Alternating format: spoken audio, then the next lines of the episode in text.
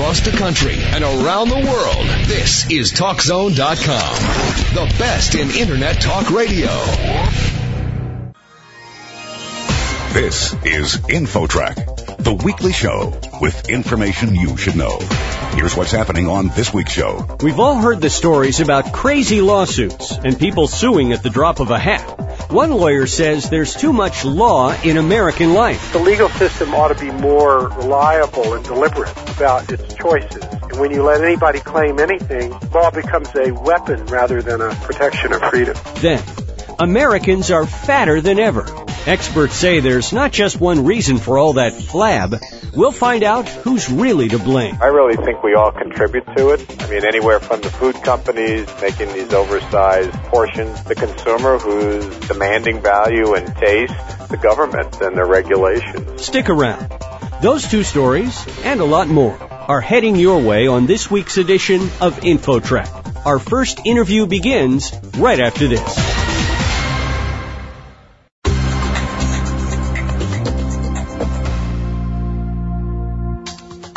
InfoTrak, the weekly show with information you should know. Here's your host, Chris Whitting. We've all heard stories about crazy lawsuits, such as the man who sued his dry cleaner for over 50 million for losing a pair of pants, and the list goes on and on. Have lawyers taken over our culture? Well, one man thinks so. He's lawyer and best-selling author Philip K. Howard. His latest book is Life Without Lawyers, Liberating Americans from Too Much Law. Philip, welcome to the show. Nice to be here.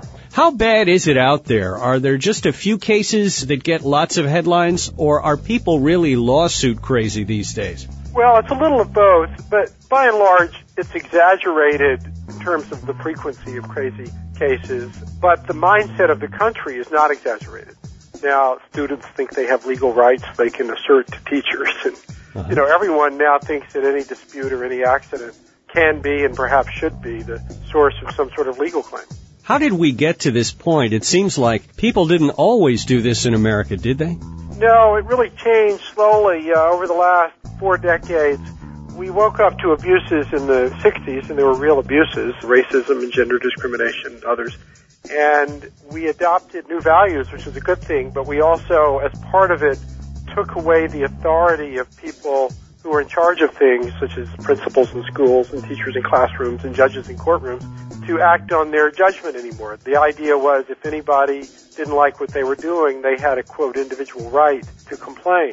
And slowly, but now more quickly, that's eroded their authority. So now people understand you can make an argument for anything. Now, Philip, you're an attorney. How do your fellow attorneys feel about you saying these things? Most lawyers I know agree with me. They think that the law has gone too far and it's affected the culture in bad ways. I'm not calling for the end of lawyers or when companies do things that are bad and they should be accountable and doctors make mistakes. But the legal system ought to be more reliable and deliberate about its choices. And when you let anybody claim anything, you might as well not have the protection of law anymore law becomes a weapon rather than a protection of freedom. Well, you mentioned students suing teachers and so on. This has affected certainly the healthcare system. It's affected the government. I guess it's pervasive at this point, right? It is pervasive. If you go into any institution that deals with the public, schools and healthcare and hospitals especially, it's a legal time bomb. People are walking on eggshells all day long trying to avoid anything that might erupt into some kind of legal dispute. And it's not necessarily a dispute for money damages in schools. It's typically, you know, whether the teacher has the right to discipline a child or send him out of the classroom or change a grade because the paper was turned in late or, you know, it's little things like that. But still, the legal mindset ends up corroding people's authority so that they go through the day instead of saying, what's the right thing to do, asking, well, what are my rights and what are their rights what might I get in trouble for? And, it makes people fail, basically. You know, they start thinking about not getting the job done. We're talking with Philip K. Howard, author of Life Without Lawyers, Liberating Americans from Too Much Law.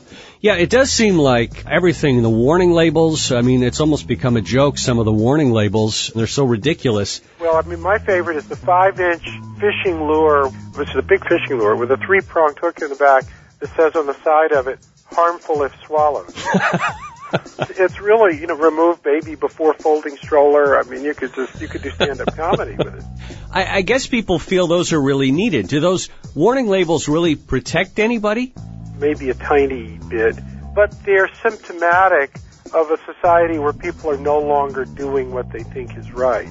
So if you visit a playground, there's nothing left in a playground for any kid over the age of four. There's nothing that would lure some kid off the sofa, you know, to have fun and test himself. No jungle gyms, no seesaws, no high slides, no merry-go-rounds. You know, those things involve a little bit of risk. That's what's attractive about them. That's also what's important about children. They learn how to deal with risk. I remember my heart pounding as I climbed up to the top of that slide, you know, when I was little because I didn't want to fall that. It seemed like 50 feet. It was probably you know, six or seven feet. Well, that's important. Letting kids take care of themselves and learn to manage those little risks is very important to their growing up and their resourcefulness and their cognitive capabilities. Instead, we're wrapping our kids in bubble wrap because, well, all kinds of reasons, but one of the reasons is because the people who are in charge of letting kids play are scared of being sued. Well, we've laid out the problem, and apparently it's a serious one and a growing one. What are the solutions to this exuberant growth of law?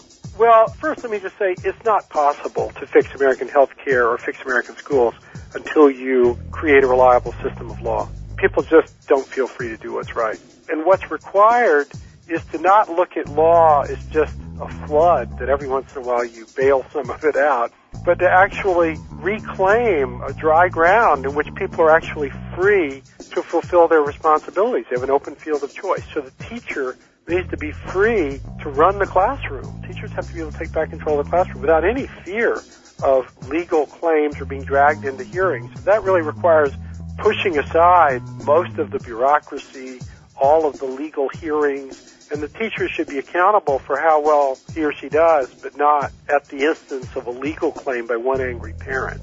So that's one example. In justice, in civil justice, judges have to take back control of, of the courtroom. If somebody brings a lawsuit, go back to the lost pants man and the $54 million lawsuit, on the first hearing, the judge said, maybe you've got a claim for $100 in small claims court for your pants, but not in my court, and certainly not for millions of dollars. Case dismissed. Good for him. Without prejudice to refiling. It's not that hard to do. You know, it's not that hard to keep claims reasonable. But judges don't see that as their job because in the 1960s they were told that they had had bad values and we didn't trust them to assert their values anymore. Well, justice without values is no longer the rule of law. Law is nothing but values. That's what it is. Well, I think just about everybody listening would agree with you and think you're absolutely right about all this. How do we go about changing this system that seems very calcified and set in its ways?